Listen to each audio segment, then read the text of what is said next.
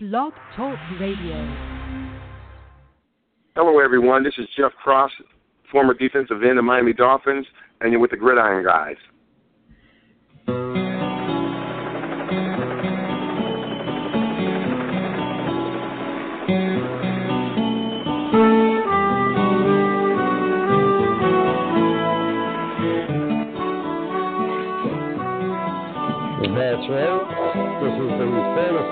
Could have had over Buffalo, New York, where the Thursday and women of the Trail 77 National have just hit the, uh, been hit the ground.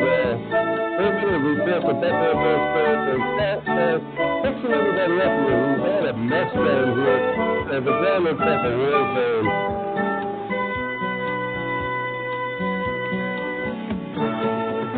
No, I'm not in Buffalo, nor would you see me there right now. Uh, I am in Florida, as you all know.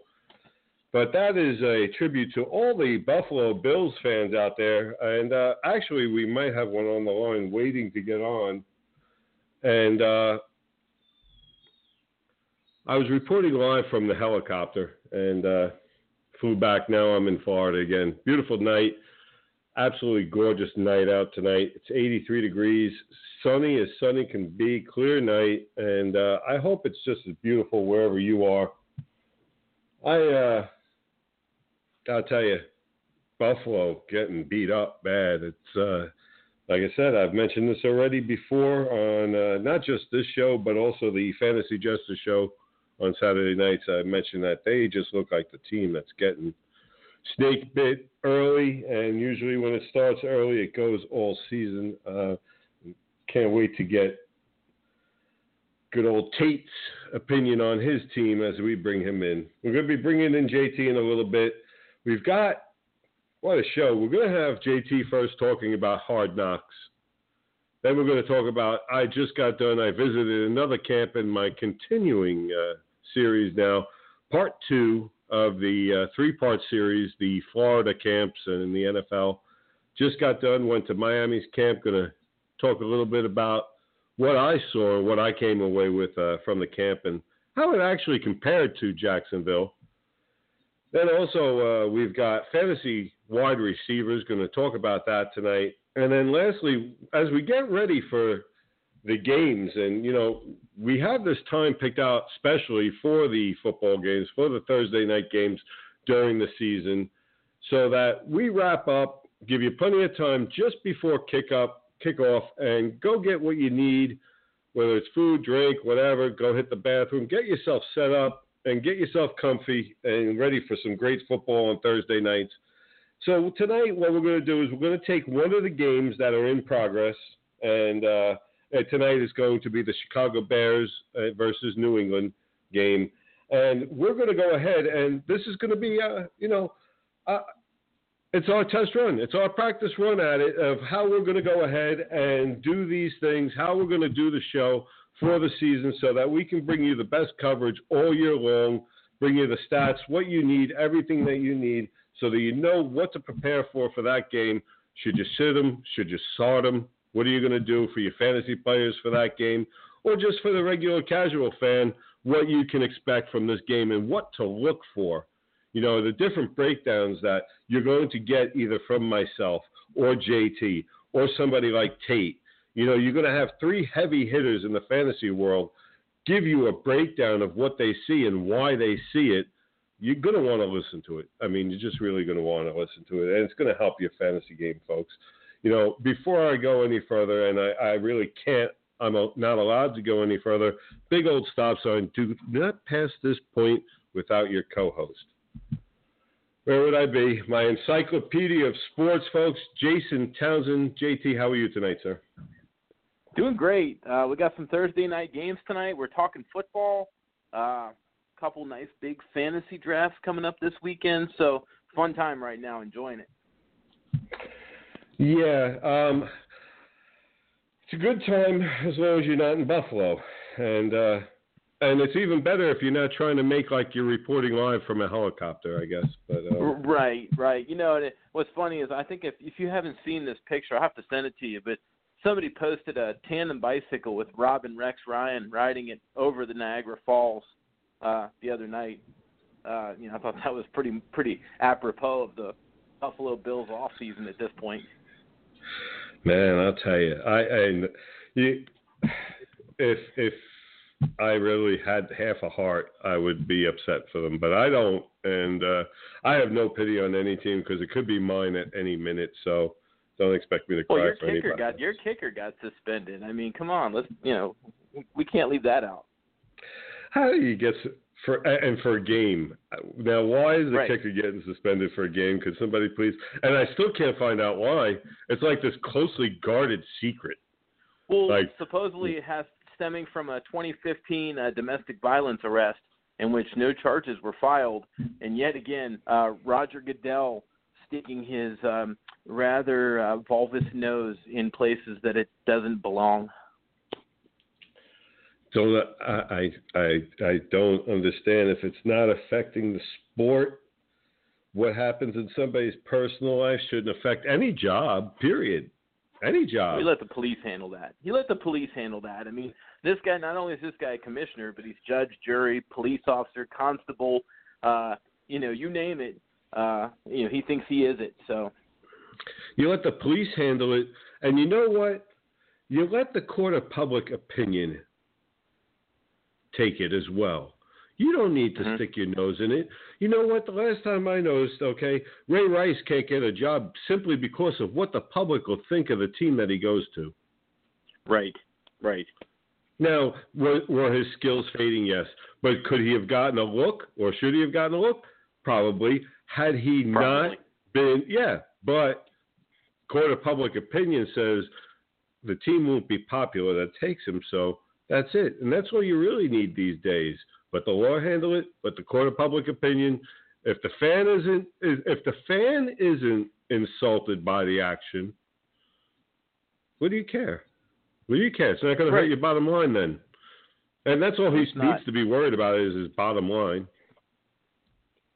But anyway, let's bring in uh, let's bring in part of. You think he maybe he's injured tonight? Let's see if he's uh, feeling up up to snuff. Tate, how are you, sir? You're not injured, are you? You're not. you, you, you're not questionable I for think- next week. I think I just pulled a hamstring on the way in, but I'll have to check and get that looked at.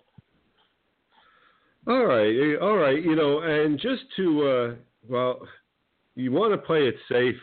And uh, JT, what do you think? Maybe we should just let him go now to the doctor. I don't want to. I don't want to hold him up. Well, yeah. I mean, you know, we want to make sure we don't, you know, further that injury. You know, I mean, hell, the Bills might be calling on you to play this year. So Tate, you got a couple of games in you. Maybe your team can use you. We'll we'll see how that goes. If they give me a call, I'll have to go up there and try out. But we'll we'll we'll wait for the call. I won't hold my breath though. but you'd be willing to go if they called. Would you go? If the Buffalo Bills called me today, tomorrow, next week, I'd Yeah. go. But All like right. I said, I'm not holding my breath. So Well, hey, listen, you never. Stranger things have happened. So, folks, listen. If you've got a connection in Buffalo, there's a guy willing to play for your team that's not injured. See, you gotta you gotta figure that's got to be a short list between Oh, guys yeah. not being Oh. injured and guys that actually want to go play for Buffalo. So you they might actually jump at that. Tate. Yeah. Don't be oh, oh, oh. surprised if you get a call. All right, I well, think we I'll had look- enough. like I on it. said, I'll look forward to it, but I'm not holding my breath. All right, all right. Boy, I'd love to. Uh, I could get a friend of mine just to call you and prank you. Hey, you know, uh, we were listening to the show the other night. remind, remind me of that scene uh, from Major League where they called Jake Taylor and he's drunk, hungover in a hotel in Mexico. He's like, at least you could have said you were from the Yankees if you were going to pull that. so that's good. That's good. No, hey, listen. Let's go ahead. We've got a great show. Let's give it to everybody tonight. We've got Hard Knocks. JT, what's the latest on that show? Tell, give us all the inside You know- info of what you've been watching. You know, last night was uh the first episode was good. It, it had you know had its funny moments. Last night uh it had me going. You know, when I watched it, I got a chance to see it last evening. Fantastic. Uh, one of the guys that was uh, featured in this is 31 year old defensive and journeyman William Hayes. Um, okay. You know, let's just say this guy is a different person. Jeff Fisher talks about, hey, I've had this guy in Tennessee. I've got him in, you know, had him in St. Louis, and, and he was all excited that we're moving to Los Angeles because he might actually get a chance to see a mermaid. You know, they're going to be living next to the ocean, and he might get to see a mermaid. So they went back and forth with him and several other players during the show about, you know, mermaids versus dinosaurs. And he had some great quotes. Uh, one being, quote, I just think it's some BS to be completely honest with you. I just can't fathom a T Rex walking around here. Something man ain't never seen. Unquote. So apparently man has seen a mermaid somewhere. Well, and they're walking Um, around regularly. Yeah. Yes. Uh, somebody's seen Splash one too many times as a kid. Um, but the best part of this whole thing, as he argues with every player in the locker room about this, um, is at the end we find out again. If you listen to William Hayes, dinosaurs are a government conspiracy.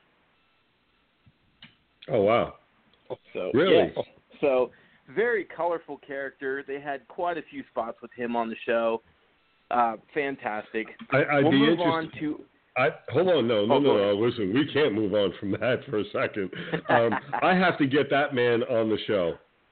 We have Oh, to find a way. Mark this down, somebody, please, and make sure that we get this man on the show because I just have a simple question as to why the government needs the conspiracy uh, of dinosaurs. What is the I don't recall there being any governments when dinosaurs were around either. So you know, he he's an interesting guy. He really is.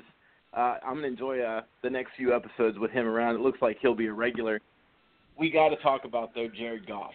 Okay, okay? marked improvement. By the way, you watch him last week on the first episode versus the balls he's throwing now. Ooh, you know you're you're starting to see that first pick talent uh, from this guy, Gregg Williams. Uh, you know, defensive coordinator, famous for Bounty Gate. Um, he was quite impressed with him several times throughout the show, commenting on this guy. But he was asked a question, simple question: Bieber or Timberlake? And his response was, "I'm going to go Bieber because he's closer to my age." So we Wow. we had some. Uh, yes, he was going to go Bieber because he's closer to his age. Old Justin Timberlake not getting any respect whatsoever uh, in that fight. So Timberlake, the gives you an old idea. man.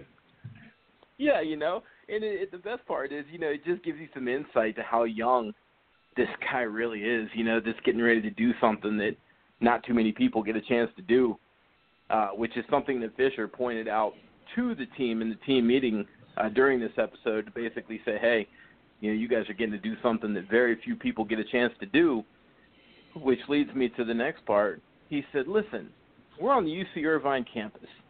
3.1 miles from end to end. I understand you guys have your segways, your bicycles, your golf carts. Be safe. Don't hurt yourselves. Don't hurt anybody. so, Kenny Britt and Brian Quick, two of the guys that are considered, uh, you know, top receivers on that team. Kenny Britt has a mini dune buggy.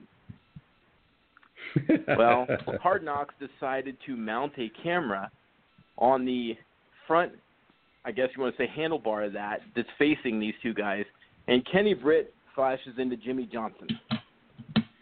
Okay, this guy is rip tearing around, driving fast as he can, and he rolls it. It was bad. He rolled it pretty good. Uh, you know, and the camera's right there, so you're in crash cam. You get to see the whole thing. The most fantastic part of this is the next day in the meeting. You know, Jeff Fisher gets a chance to see all this HBO footage as part of the agreement. Great. Uh, yeah, next day in the meeting, all he does is walk out and start the meeting and go, "Okay, Dumb and Dumber, stand up." And then both of those two stood right up. They both stood right up, and uh, yeah, he, he he had some fun with those guys. Um, and uh, you know, guess what? I, I got a little news on that one for you too. We've got to check into something. Another note, folks. Here, somebody make another note. we've got to talk to Joey Cage uh, about this. Joey Cage and Kenny Britt have uh, socialized together on an occasion or two Oh, while Kenny yeah. while Kenny was up in New Jersey. okay. So, oh, Rutgers. Somebody yeah. make a note. Talk to Joey Cage about that, please. We've got to talk to Mr. Britt next. Who's next from the Well, show? Can we get? or last, should we get? The last thing I got to throw out there, I learned a new uh, three-letter phrase, okay, or acronym. It's NAF. And um, Jeff Fisher repeatedly blurts this out in the direction of uh, a lot of his defensive players doing drills. And he'll just yell out, NAF.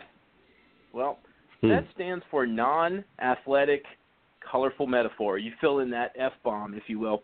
Um, yeah, several Fudge. people are NAFs. Yes, several people are NAFs uh, uh, apparently on this team, and man, he just throws it out there. Uh, one guy in particular, undrafted defensive back Brian Randolph from the University of Tennessee. Uh, he was he's a hard hitter, but the guy's stiff. You know, stiff in the hips. They gave him a lot of a lot of those phrases. They uh, showed a clip of him last year at the University of Tennessee absolutely light up his new St. Louis Rams, Los Angeles Rams teammate, Pharoh Cooper. Mm-hmm. Uh, a hit that actually got him kicked out of the game last year. It was all over ESPN. Big hit. And uh, now they're teammates, so there was quite a bit of bantering going back and forth of that uh, between him and Pharoh Cooper. Basically, him saying, you know, you can't hit the pretty boys. You know, you get a flag for that. So, eh, you know, a little bit of uh, Nice. bad blood. Yeah, yeah. So great show though. A lot of good stuff on there. Uh, a lot of good information last night. The one thing I take away from that though, if we're talking purely from the fantasy or NFL side of it, Yeah. Goff. Goff looks good. That boy can throw the football. Uh, being able to throw the football and having the guys catch it are two different things. What are receivers looking like, though? Uh, Cooper dropped quite a few balls. They have this kid, uh, Brian Spruce, that uh, basically, if you watched any of the Dallas game, and I know Tate did, being a big Dallas fan last week, that he made sure he watched every bit of that Cowboys Rams game. Uh, this guy lit up the second half. The guy catches every ball. He reminds me of a bigger version of Wes Welker. This guy can really catch the football. Um, Tavon Austin, I don't think you have to worry about. Britt looks good. But outside of that, Cooper's sliding on my list. The guy drops a lot of balls. Tate, when you look at that team uh, and, and you take a look at Goff and everything, what do you see in as far as uh, first year numbers from him? Do you have do you have any early projections yet for him? Um, I haven't really done the projections myself yet. I think it's still kind of up in the air. I'm still looking for more from him in the preseason here to see what he does, how he handles situations in the preseason games that he gets to play in. I'm I'm thinking he'll probably hit. I'm guessing around 3,000 to 3,500 yards, probably in the 32, 3,300 range, and I would think probably about 20, 25 touchdowns. Uh, you think his uh, touchdown to interception ratio is about even one to one? Do you see like a twenty and twenty, or you think he he has Um, better ball ball skills, or I can see just because of uh, being a first year guy. When you look back at a guy like Peyton Manning, it, it takes time to learn learn the league. Even Peyton Manning had more interceptions in his rookie year than than most people. Um, but uh, I think I think he'll wind up probably similar amount of interceptions, probably the 20 to 25 range of interceptions as well. Just uh, it, all part of the learning process, though, as a rookie in the NFL, picking up the speed of the game compared to the college college game, and learning getting that rapport with your receivers at the same time. so not really a guy you're looking for in a redraft league, but you are taking him in, a dynasty keeper league.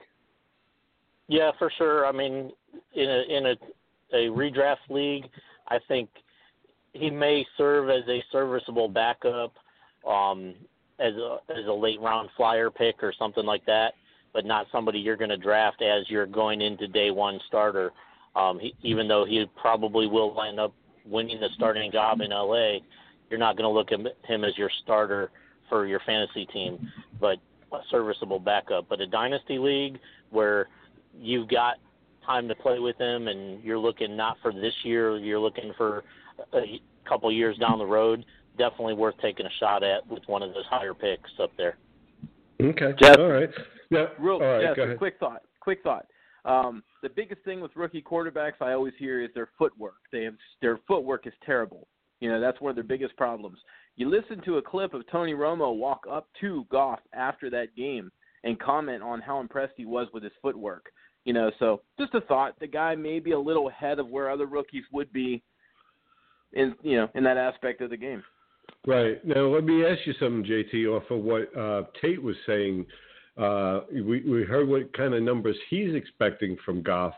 With that said, then, what do you feel? Who do you feel is going to emerge as the top uh, or his favorite target or top receiver for the Rams? Who can you see being his top guy? And what kind of numbers do you think we can expect from that top guy uh, since he's getting it from a first year quarterback?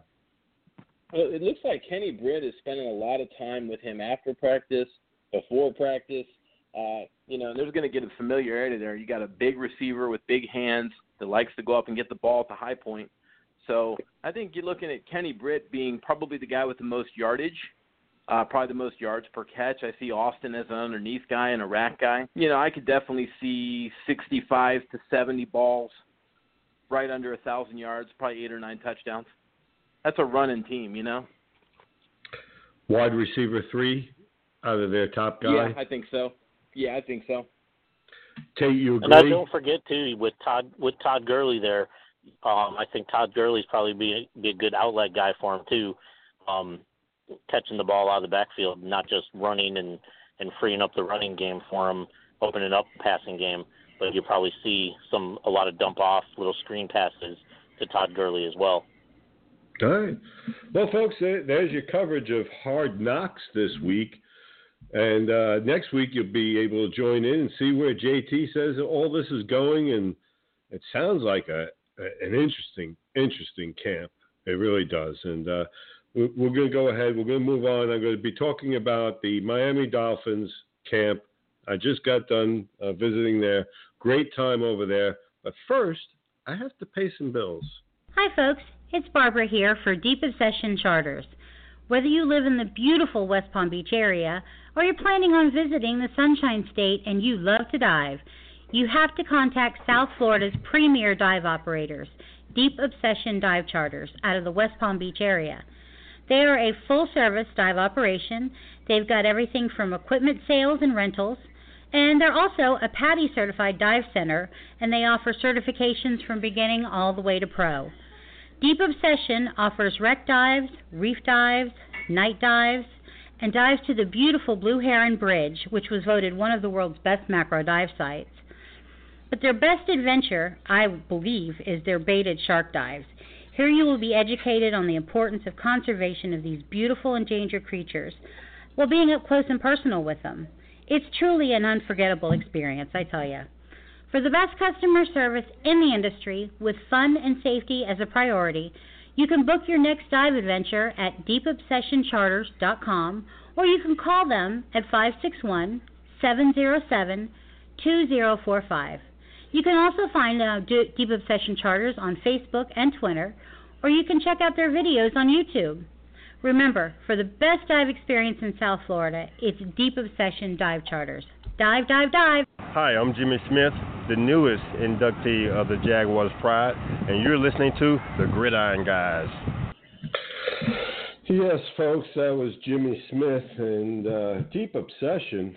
Great, great people over there. If you want a fun dive uh, and an adventure, uh, give them a call. They treat you like family. Jimmy Smith was uh, when I went to the Jacksonville Jaguars camp. Was able to meet a bunch of the guys there. Great time, great fan experience. Uh, they really do it well. And now, as I continue on, and this week here was Miami Dolphins. Next week's Tampa Bay.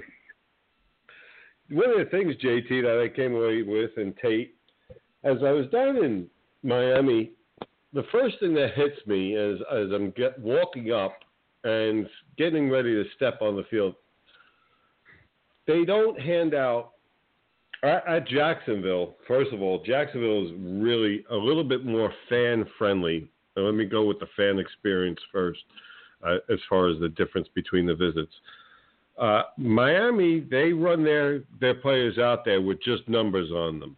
So if you don't know the Miami team or you're a casual fan, you can get caught up in not knowing who you're watching. Now, fortunately, between Ryan and myself, uh, Ryan, a season ticket holder, and myself, who I was with, uh, we were able to, you know, know the players pretty damn well. But for the regular fans there, a bunch of people were asking us, Who, who's so and so, who's so and so? And we didn't have that in Jacksonville. As soon as you step foot uh, uh, onto the site, uh, onto the practice area, every fan that walks into it is given a roster. On the front of the roster, it's listed in alphabetical order, and on the back of the roster, it's in numerical order so that you know exactly who you're watching and everything about them right in your hands. So that was the first uh, bit of difference. Uh, the staff and everything, you know, somewhat friendly, but really seemed more just being on a point of being polite and professional. Not unfriendly, but just very professional, move along kind of thing. And whereas in Jacksonville, I ended up talking with at least a half a dozen security officers because they were just BSing with me and uh, a lot more friendlier to the fans in general, not just myself, uh, more interactive and uh, getting to know the fan and talking to the fan and actually filling them in, you know, having security fill you in on some of what you're seeing or what's going on was, a nice little touch. So you didn't have that down in Miami. Now, from actually the team's perspective, though, and, and watching the Miami Dolphins, and, and JT as you know, I know you're a Miami Dolphins lover, so I really wanted to be able to pay attention to, you know, what was going on so that I could give my not just the fans of the show, but my friend an mm-hmm. accurate mm-hmm. assessment of what I saw. So you know, folks, when I, am telling you what what I saw uh, from the Dolphins, uh, I'm reporting to not just you, but my friend who loves the team, and I want to let him know what I saw. And I haven't had the opportunity yet to let him know, but the one of the best things um, I came away with is that great bunch of guys. Uh, I, I, was able to talk to some of them real quick. We had lightning in the area. They had cut uh, practice short. I was able to actually to sit and talk with the running backs group more than anything. Uh, Ryan actually was talking with Arian Foster. I didn't get a chance simply because Arian Foster, I guess, is a diver, and he was setting up uh, mm-hmm.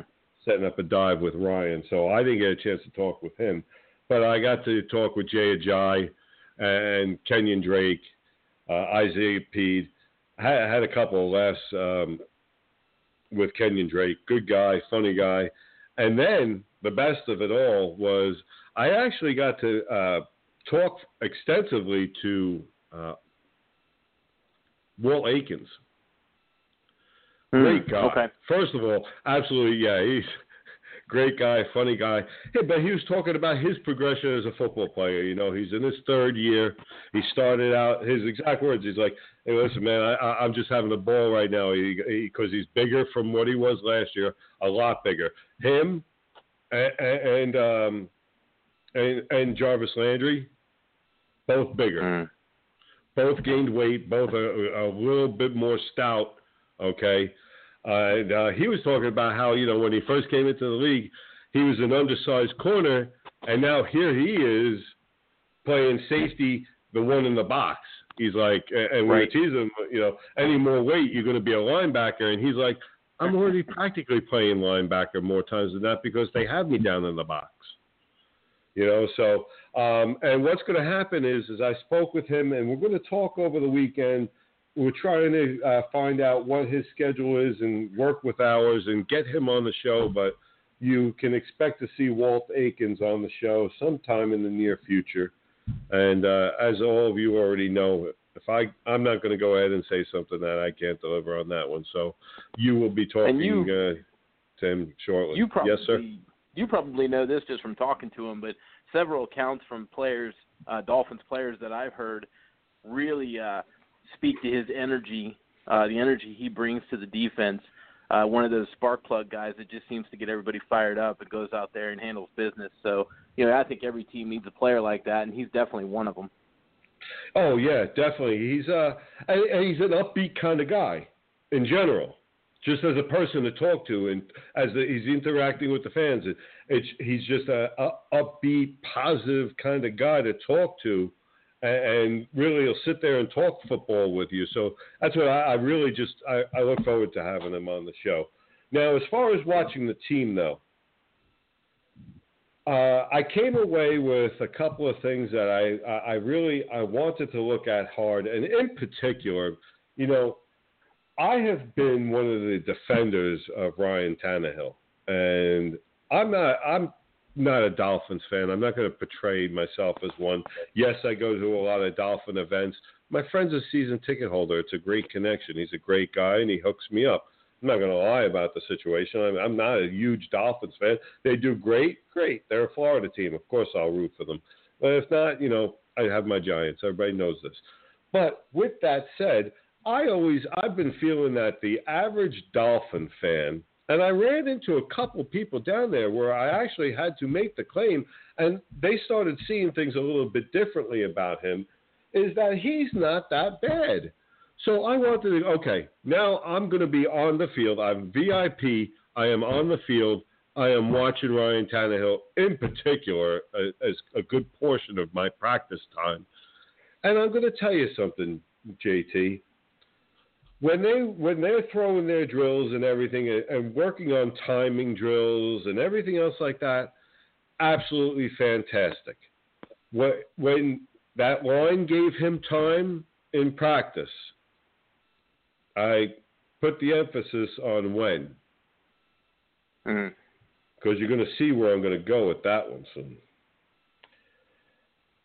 When the line gave him time, he was hitting beautiful passes. I saw only one poorly thrown ball on a deep corner route in the end zone, and it was just he could have arced it a little bit more. He put it in flat. Okay. It got it got just barely tipped. Okay, but he put it in there kind of flat. Needed a little bit more of an arc. But other than that, he was dropping them in there. And so you know, uh, you know, because I'm big into what your backup quarterback looks like these days in this league. Um, Matt Moore dropping him in there beautifully. I mean, I was really surprised at that. Pardon He's me? been with us a long time. He's been with Miami a long time. Uh, and looks it, you know, and looks as comfortable as that too. Dependable guy. Now, as we go on, um, the running backs, you guys are set at running back. You got a great core of running backs, great movers, great shakers, little power. Eight Foster looks nice. I'm going to tell you right now, Foster, Foster looked every bit the beast you expect him. If that man could stay healthy, boy, you Right. guys are. Oh my lord! Well, you know he's playing with a chip. I mean, that guy's got to be playing with a chip on his shoulder. And from what I've seen, when he was talking to Ryan, and I, I, I, like I said, I was already busy talking to one of the guys, and I didn't want to be rude to blow somebody off to go over to, you know, to talk with Foster. Um, as much as I really wanted to go talk with Arian, uh, I have a feeling I'll have an opportunity in the future to be able to uh, speak with uh, Arian. So I wasn't really that worried about it. But he seemed, yeah, he really seemed like a great guy. So running back set. Now, let's move over to the wide receivers and tight ends. Okay, tight ends look fantastic. Uh, Sims caught a Dion, yeah. beautiful. Oh my lord, he caught a beautiful. They worked a lot on deep uh, in cut and then out to the corner uh, routes, in and out routes, and doing that as they're in uh, about 30 yards out from the end zone. They did a lot of that from the 30. Well, Okay. and something to think about as you're talking about those tight ends and what how they're using them. think of how Adam Gase used Julius Thomas a couple years ago in Denver. Um, you know, that's the way he likes to, to use the tight end in his offense. So I'm not saying these guys are Julius Thomas. I'm just saying you can look for them to be used in, in a very similar fashion. I'm telling you, Sims looked fantastic. They, like I said, uh, on for several different quarter, you know, for a couple different quarterbacks, several different receivers, and backs, tight ends. They did the mix of 30 yards in and out cuts to the corner of the end zone. Like I said, I know what I'm going to look for when the when Miami's lined up at the 30 of the opponent this year. I know exactly what play I'm going to look for because they ran this one a billion times to see who could do it and who, who could do it well. All right. And I'm going to tell you, Sims was phenomenal on it. Landry was Landry on every damn play. Okay. Uh, he is just, he is fun to watch. DeVante Parker. Fantastic. I don't know if that kid just had a great practice or what. Oh, my Lord. But the one name that I'll tell you, JT, I kept hearing you in the background, and it made me sick all practice. I'm I- glad I could be there with you. Yeah. Who looked good? Who made some really circus like catches? Carroo. Oh yeah. Carroo. Now, so while everybody's looking fantastic, that is when Tannehill isn't running for his life because right. the right. offensive line. Oh my lord! Oh my lord! And let me tell you something. Right now, right now, with the practice I saw, they still had Tunsil running with the twos. That's not going to happen. in the last couple days. Well, I don't Uh, know he, if you no, were there. he was still running with the twos when I was there. Okay, were you there? Uh, I read uh, read some interesting stuff from Armando Salguero saying that uh, he was working uh, Jordan Phillips, just absolutely working him. Um, you know, he's been in several brush ups. Uh, listened to some comments from Mario Williams and Ndamukong Suh's actually spoke, which is rare in itself. Um, you know, to this kid's uh, tenacity and his ability. So I agree. With, I just don't think he's going to stay on that second team. Um, no, no, no. And here's here's what it is. Okay, let me and, let me first uh, talk about that defensive line. Okay, yeah, I, I let me tell you that is going to be ridiculous, folks, because you have Mario Williams lining up next to Indomik and Sue. Then they've been putting Earl Mitchell in, and you know, um, DeAndre Coleman, Jordan Phil. They kept rotating those guys in and out, um, and then Cameron Wake. But then they would mix it up. You didn't know who was going to line up where. And let me tell you something. That is one.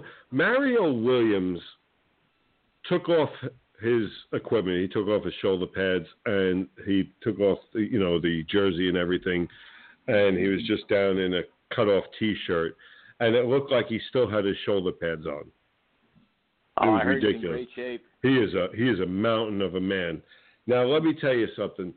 All of a sudden now he comes in, Tunsil comes in, and they do a stunt, and he's got Ndamukong Suh, and he stands Suh up like it was nothing.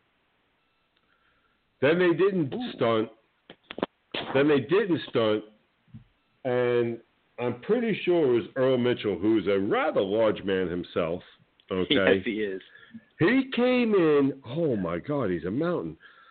He came in as uh, okay. Now Tunsil's dropping back into pass coverage, and he came in with a bull rush and like a like an uppercut shot to his chest, to Tunsil's chest, as he's taking full strides at him, and Tunsil stood the man up.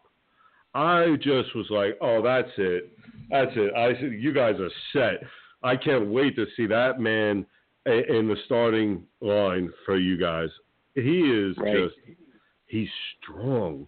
Now I don't know what they're working on and what his weaknesses are. I, I again, I'm trying to take in so much of it, so I'm watching little bits here and there. But the parts I saw at Tunsil, wow, wow, he is strong. Really good, good pickup there. No, like I said, the only bugaboo I saw about your whole team, okay, is your offensive line. I think once you guys get your offensive line set, you've got a dangerous, dangerous team. You got to get one more. You got to get your offensive line set, and still got to work on that one corner. We'll see who's going to win that battle over there. But Well, Um, and let's let's be honest. We got that we got that one corner today as uh, second round pick Xavien Howard was taken off of the pup list and uh, inserted into practice. And I know they've said they're very high on him, so maybe he'll be the answer. Uh, they are extremely high on him, and they are expecting him to eventually uh, take over. That was one of the things that Ryan was talking about and filling me in on as well. Uh, and uh, he'll be joining us soon in, in a couple of shows. He's got a couple of things to talk about. He's got a couple of things Dolphins to talk about, and he's also got a couple of things Sharks to talk about with us. So that'll be a great time as always, folks. I've got to go ahead. We're going to get Tate back in here in a little bit uh, when we come back from break. We've got to go ahead and pay some bills. Hi, folks. Fantasy Jester here to talk about breadfromyourbed.com, and I am with Ethan, the son of the owner, Joey from breadfromyourbed.com. Say hello, Ethan. Hello, And how old are you? four. Okay, Ethan, thanks. Uh, we'll get back to you in one minute. And here's a little bit about breadfromyourbed.com. They're both a business services website and a personal finance blog. They discuss ways for people to make extra money from home, and they offer a wide variety of services for your businesses. If you need more traffic for your website, if you need social media management or marketing, if you need a website built, or if you just want to make some extra money online, these are the guys to do it. They have worked and provided results for clients ranging from small to big, and we'll show you some of those results, including the statistics and the numbers. I highly encourage you to check them out if you're looking for help for your business to grow, or you're looking to learn how to make some extra money from home. Ethan, where should people go if they're looking for a website? That's from the bed.com. And where should people go if they're looking for social media management? That's from the bed.com. And where should people go if they're looking to make some extra money? That's from the bed.com. And where should people go to get help starting a business? That's from the bed.com. All right. And if uh, they want to work from home, where should people go? Um, that's from the bed.com. All right, Ethan. One more time, let me ask you. If they want to spend more time with their kids, where should parents go? Um, bed from the bed.com. That's right, folks. Breadfromyourbed.com. There you go, folks. Bread from your bed. Where you can go on right now, click on it, and there's a little spot there. It takes you five minutes. You can go ahead, sign up, and twenty dollars. Can't beat that, folks. We're brought to you by FantasyJesterSports.com. Your kingdom for everything fantasy sports and more. Don't forget to listen to the Fantasy Jester Show this Saturday.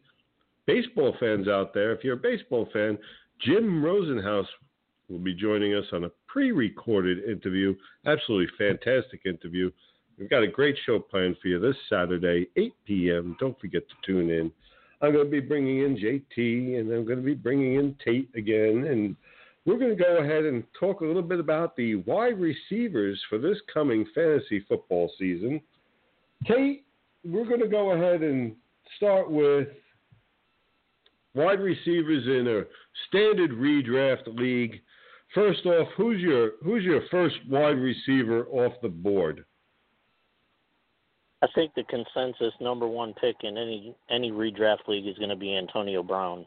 Um, guy's just an absolute beast at wide receiver there, and you look at the numbers he put up last year, and that was missing Ben Roethlisberger for a few games as well. So if he's got a healthy Roethlisberger there, Antonio Brown is just unstoppable. He's he's the consensus number one, no doubt about it. Now, are you saying now uh, consensus number one wide receiver? Are you going to also take him Uh, first overall, you've got the first pick in the redraft league. Are you going to go with Antonio Brown? Um, I I know a lot of leagues nowadays. A lot of play people are going wide receivers over running backs, the the traditional running back first type of thing. And I think if your standard redraft league, I think wide rec- I do think wide receivers should be a little higher than running backs nowadays. There's so many teams that are going with the uh, multiple running back situation in the backfield there, whereas wide receivers, there's always been multiple wide receivers on a team, and the the league has gone more to a passing game than a running game nowadays. But uh, I do think if Antonio Brown is available, I I don't see any problem with taking him number one. Would you take him number one overall? I probably would. In all honesty, if if in a redraft league, if I had the first pick, I probably would go ahead and take Antonio Brown with the first pick. Who's your sleeper this year? Um, look, not not so much a sleeper, but uh, Keenan Allen for San Diego. A lot of people know of him, and he had a big year last year before he got hurt. But I think he's because the numbers aren't looking equal with some of the other guys that played the whole year. Some people are overlooking him a little bit. Otherwise, I like a couple of these uh, rookie guys that are coming out here. I know you've heard me mention his name the last couple of weeks in Laquan Treadwell in uh, Minnesota. Mm. Um, him being on the other side of uh, Stefon Diggs, who had a big year last year, Bridgewater, those guys up there in Minnesota really trying to prove it. First year in the new stadium, I like La- Laquan Treadwell a lot. Not not a first round pick, obviously, but as a sleeper pick, deeper deeper in a redraft league, you know, taking a shot with somebody like him, I think is a big big thing. Stefon Diggs too, for that matter. Both of those guys up there in Minnesota. All right. Now, real quick before I ask JT the same, um, you mentioned Stefon Diggs and you mentioned mentioned Treadwell. What rounds uh, would you target them in? If they're still on the board at four, are you taking them? Um, I think that's probably slightly high high for what I would I would probably target because I think the strategy I I would try to go with is I try and take a couple wide receivers in the first couple of rounds, and then you get in the round three and four you take a running back and a quarterback, and so probably looking with those guys, and especially if you're considering them a sleeper pick, I'm thinking more around the seven eight seven eight round range before you're considering guys like that. Gotcha, gotcha. But you think that they're going you you can grab them that late, but you think that they're going to put up maybe uh, third, fourth round kind of numbers? I do. I think they're gonna they're going to uh, play up above what the potential what their potential draft spots are going to be. Their average draft positions will be. I think they'll play higher than that. Gotcha. Gotcha. All righty. All righty. JT, now uh, you heard what Tate had to say. He's taking Mm-hmm. Antonio Brown. He's taking Antonio Brown first overall if he has the opportunity. Okay. You share that sentiment? Oh, oh yeah, and I mean the thing to throw in that mix is 32nd ranked strength of schedule going into this season as well, uh, going off of last year's numbers. So you're looking at a guy that's got a smooth sailing there. So yeah, you can't argue with Antonio Brown. And now, where are you going with your sleeper? Well, I actually, as much as like Antonio Brown, the guy I think you need to watch this year, and I knew this thing would uh, kind of thing would put me over the falls, but Odell Beckham going into that magical third season for a wide receiver, and this will be the first year he's played. Cross your fingers that he will have an actual quality set of wide receivers opposite him to draw some coverage. Uh, I think he's grown up a little bit, and I'm going to say now that Beckham outscores Antonio Brown this season uh, in fantasy. Go ahead and pick yourself up off the floor. Um, Yeah, I'm trying to recover, honestly. Beckham's going to have a huge year. He's he scares the hell out of me this year. So the the the sleeper that I'd like to point out uh, opportunity because of his talent, but now an injury as well, is Cincinnati rookie wide receiver Tyler Boyd, six two, right around 200 pounds. Uh, you're talking about a guy that has unbelievable ball skills already as a rookie. and now Brandon LaFell is having surgery yet again. Uh, and word right here in Columbus, being not too far up the road, is Boyd was beating him for that position opposite of AJ Green anyway, which pretty much now sews it up. So you're looking at a guy that's going to have single coverage uh, with a team that likes to throw the ball down the field. Nice, nice, and uh,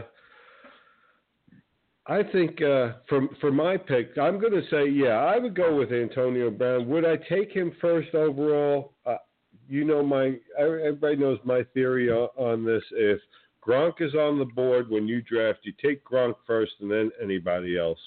I'll be able to go ahead, grab Gronk, and then come back in the second round and still be able to grab an Odell Beckham or or a. Uh, I even be able to probably still get Hopkins at that point, possibly. So you know, um, that's that's my thing. If Gronk's there, take him. If he's not, then you move on. But uh, my my my guy, my my surprise pick, my sleeper pick this year is a a rookie second year player,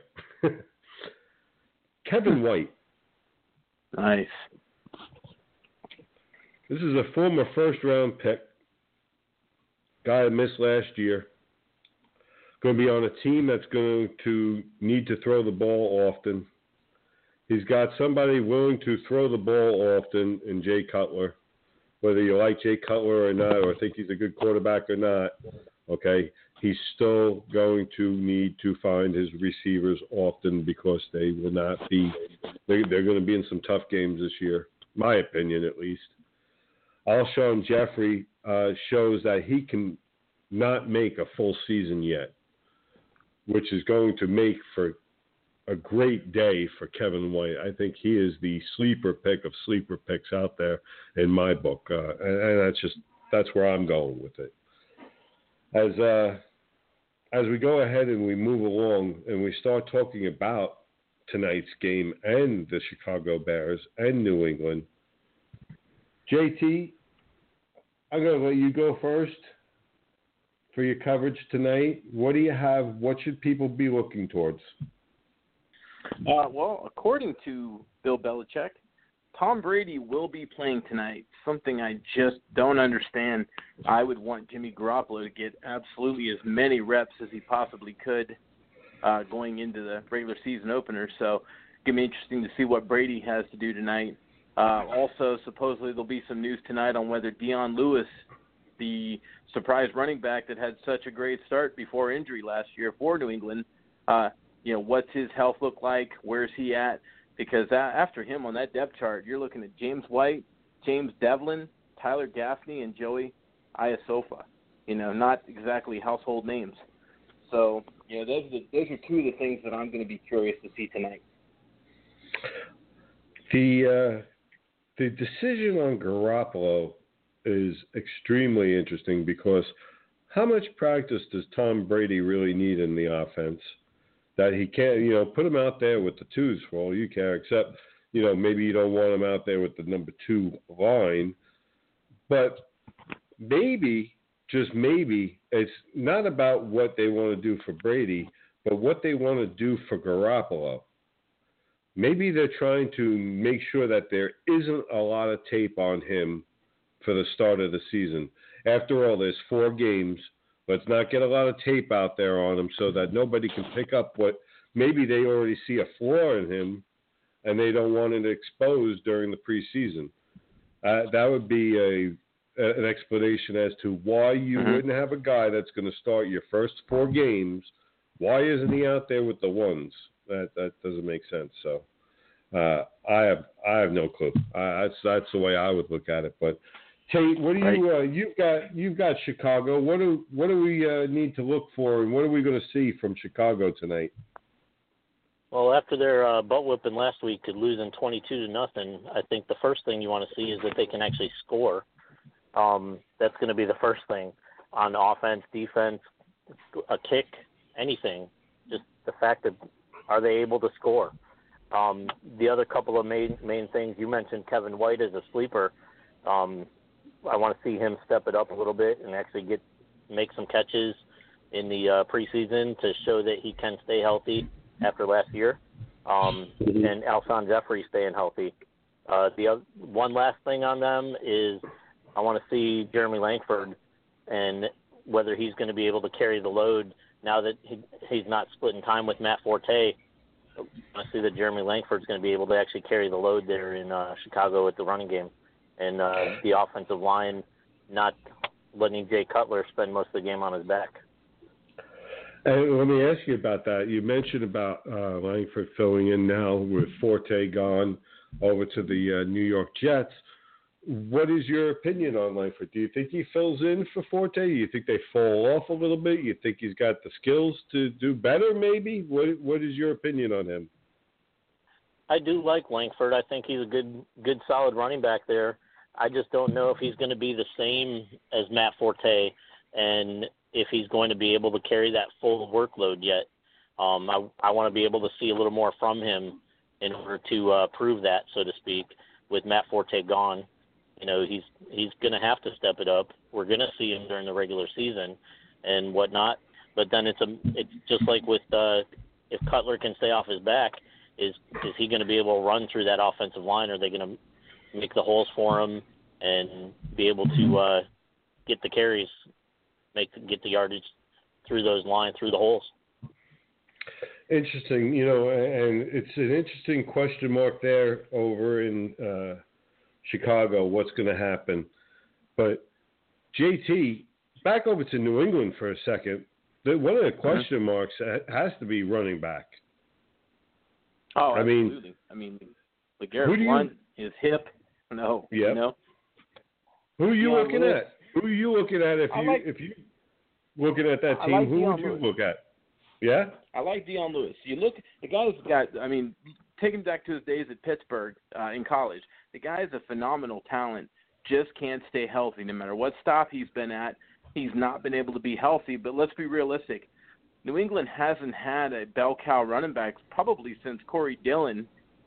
Uh, if we want to be real about it, and Tom Brady really doesn't need one. He needs a group of quick, athletic Kevin Faulk type of running backs that come out of the backfield, catch the ball, uh, screens. Their screen is an extension of their running game. They throw the screen pass to use as their running game. So I don't really think New England needs. And, and honestly, you can have a guy, for example, like Bolden, Brandon Bolden, go out and put up 120 yards one week, and next week he doesn't get a carry. Uh, I avoid run New England running backs in fantasy at all cost. You heard what um, you heard what Tate had to say about Langford. How do you feel about him? Good replacement, better replacement. Is he better than Forte? The same as Forte? Less than Forte? What What are you looking at from him? I see Matt Forte 2.0. I see a guy last year that caught a lot of balls and runs the ball well. He runs between the tackles well. He runs off tackle very well. He picks up the blitz, which I've said before will keep him on the field in all situations. Uh, and again, he's an accomplished receiver, uh, fantastic runner, Michigan State, and I think he's every bit what Forte was and could be more. Okay, real quick, minute and a half. Factor fantasy. Garoppolo goes three and one as a Patriot quarterback. JT. Fantasy. Tate. Fantasy, I think two and two. Hmm. Two and two. JT, what are you thinking? Two and two. Two and two? as well. Factor fantasy. Langford runs for a thousand yards this year. J- Tate. I think that's going to be fantasy. I just, I think he there's going to be other guys that will get the ball, and the line not going to be able to open the holes for him. JT. Uh, he'll follow Pro Bowl guard Kevin Long, a thousand yard season. That's fact. Thousand yards. Touchdowns. How many Oh, yeah. touchdowns? Real quick. Okay. Tate. I agree, ten. Sounds about right. Yeah, I- I'm taking I'm taking Langford if he stays healthy for for just under 1100, and I would go combined uh, 12. I'd say eight rushing, four catching. Folks, that's it. That's the gridiron, guys. We got 10 seconds. I'm a fantasy jester. we run out of time. We did the best we could. See you next week. We all love you. Jester out.